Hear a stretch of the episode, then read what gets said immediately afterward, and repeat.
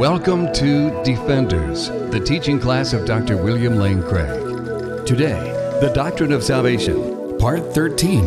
For more information and resources from Dr. Craig, go to reasonablefaith.org. Well, today we have a very interesting and important topic to discuss. Last time, we looked at the contrasting views of the Protestant reformers and traditional Roman Catholic theologians concerning the nature of justification. We saw that Catholics traditionally understand justification to be the infusion of moral virtue into us, something that can increase over time.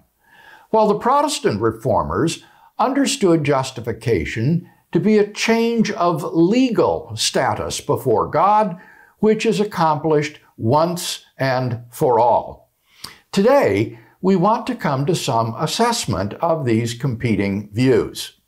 By way of assessment, I think that the Protestant reformers correctly understood Paul to be talking about a legal act whereby we are reckoned to be righteous. We are not somehow morally transformed into virtuous people. Rather, God declares us to be righteous we are reckoned as righteous because we have placed our faith in Christ. One way to appreciate this is to realize that the opposite of justification is condemnation. The opposite of justification is not moral turpitude. Rather, the opposite of justification is condemnation. When a criminal is condemned by the court, he acquires a legal status that is the opposite of acquittal by the court or pardon by an executive authority. The language of the New Testament reflects this opposition between justification and condemnation uh, for those who are not in Christ Jesus. For example, Romans chapter 8 and verse 1 says, there is therefore now no condemnation for those who are in Christ Jesus. In Romans 8, 33 and 34, Paul says, It is God who justifies. Who is to condemn? Do you see the polar opposites there? God is the one who justifies. Who is there to condemn? Romans 5, 1 says, Therefore, having been justified by faith, we have peace with God through our Lord Jesus Christ. The peace with God spoken of here doesn't mean a kind of inner feeling of tranquility or serenity.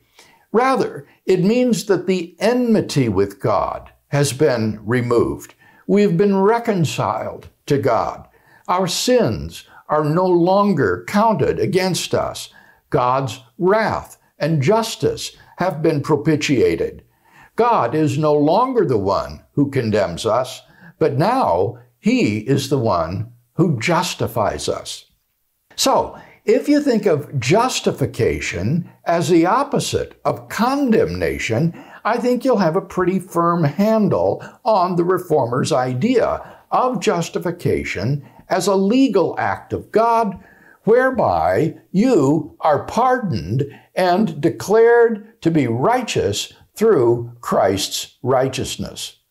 Now, sometimes New Testament scholars will say that according to the view that we are discussing here, we are acquitted before the bar of God's justice. But technically speaking, that's a misunderstanding. We have been found guilty and condemned by God as the righteous judge. His verdict is not overturned as by some divine court of appeals.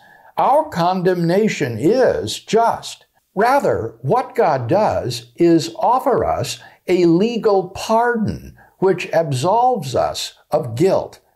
Just as the governor or the president can pardon a condemned criminal who has been sentenced to death so that he becomes guiltless in the eyes of the law and is no longer liable to punishment, so God, as the ruler of the world, can issue a divine pardon for our sins so that we become guiltless and are set free.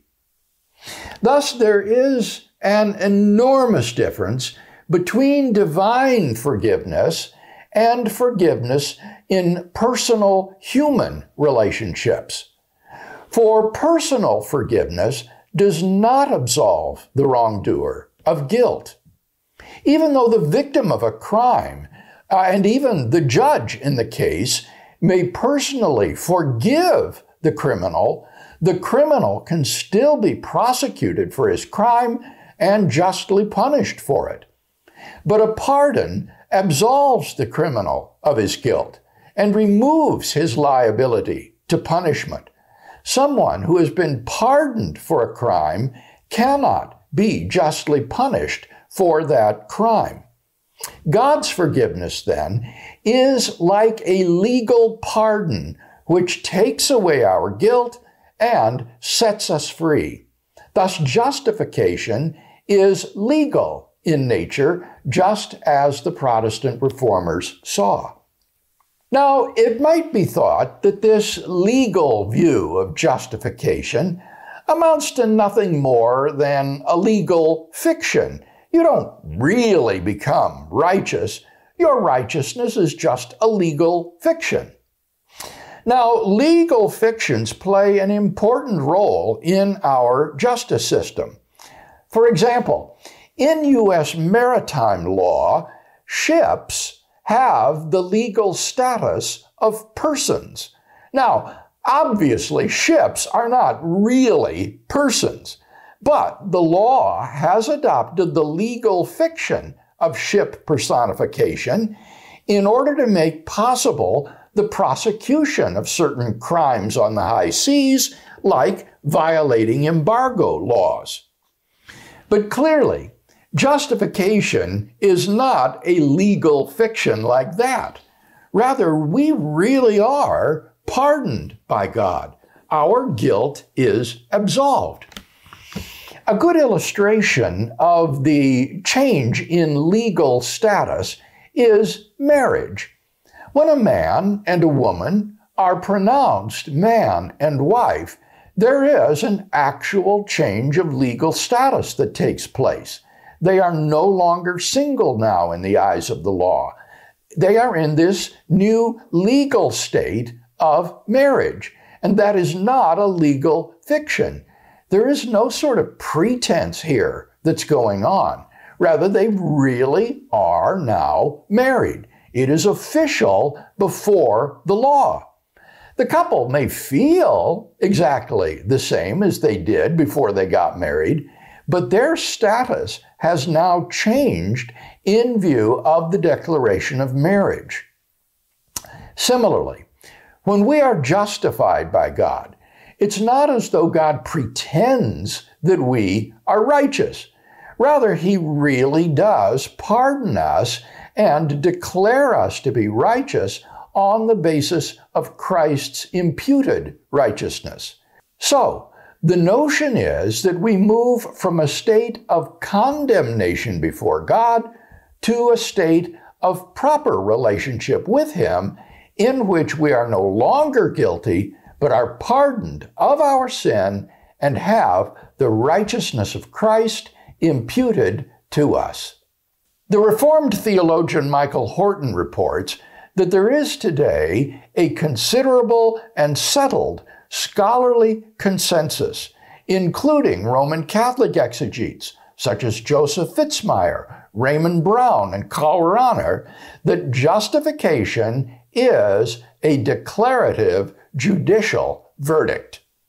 This is a very heartening development and a significant step toward achieving unity of Christian doctrine. Now, I want to introduce yet another alternative to the Reformation view of justification, and this is a contemporary alternative, indeed, a very recent alternative that is known as the new perspective on Paul. The claim of adherents of the new perspective is that the traditional reformers have seriously misunderstood Paul, and that when we correctly interpret Paul, we see that in fact he's not really all that different from what the Judaism of his day was saying. One of the key figures in the so called new perspective on Paul is the biblical scholar E.P. Sanders. One of Sanders' pivotal works is called Paul and Palestinian Judaism, published in 1977. Now, you may ask, what's the force of that word Palestinian?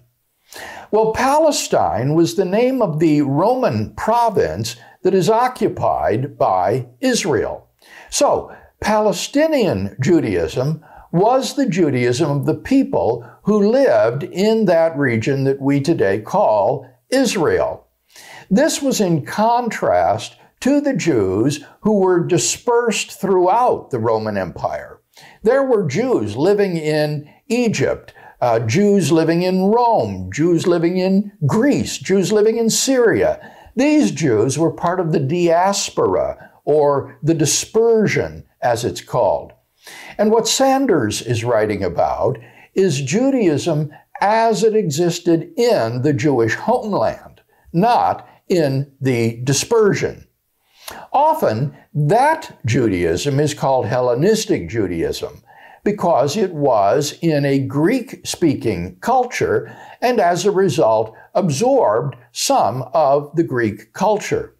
But what Sanders is talking about is the Judaism that existed in Palestine, the Judaism in which the early church was birthed. Sanders writes this with regard to Paul. On the point at which many have found the decisive contrast between Paul and Judaism, grace and works, Paul is in agreement with Palestinian Judaism. Salvation is by grace, but judgment is according to works. Works are the condition of remaining in, but they do not earn salvation. Now, the view here is very subtle.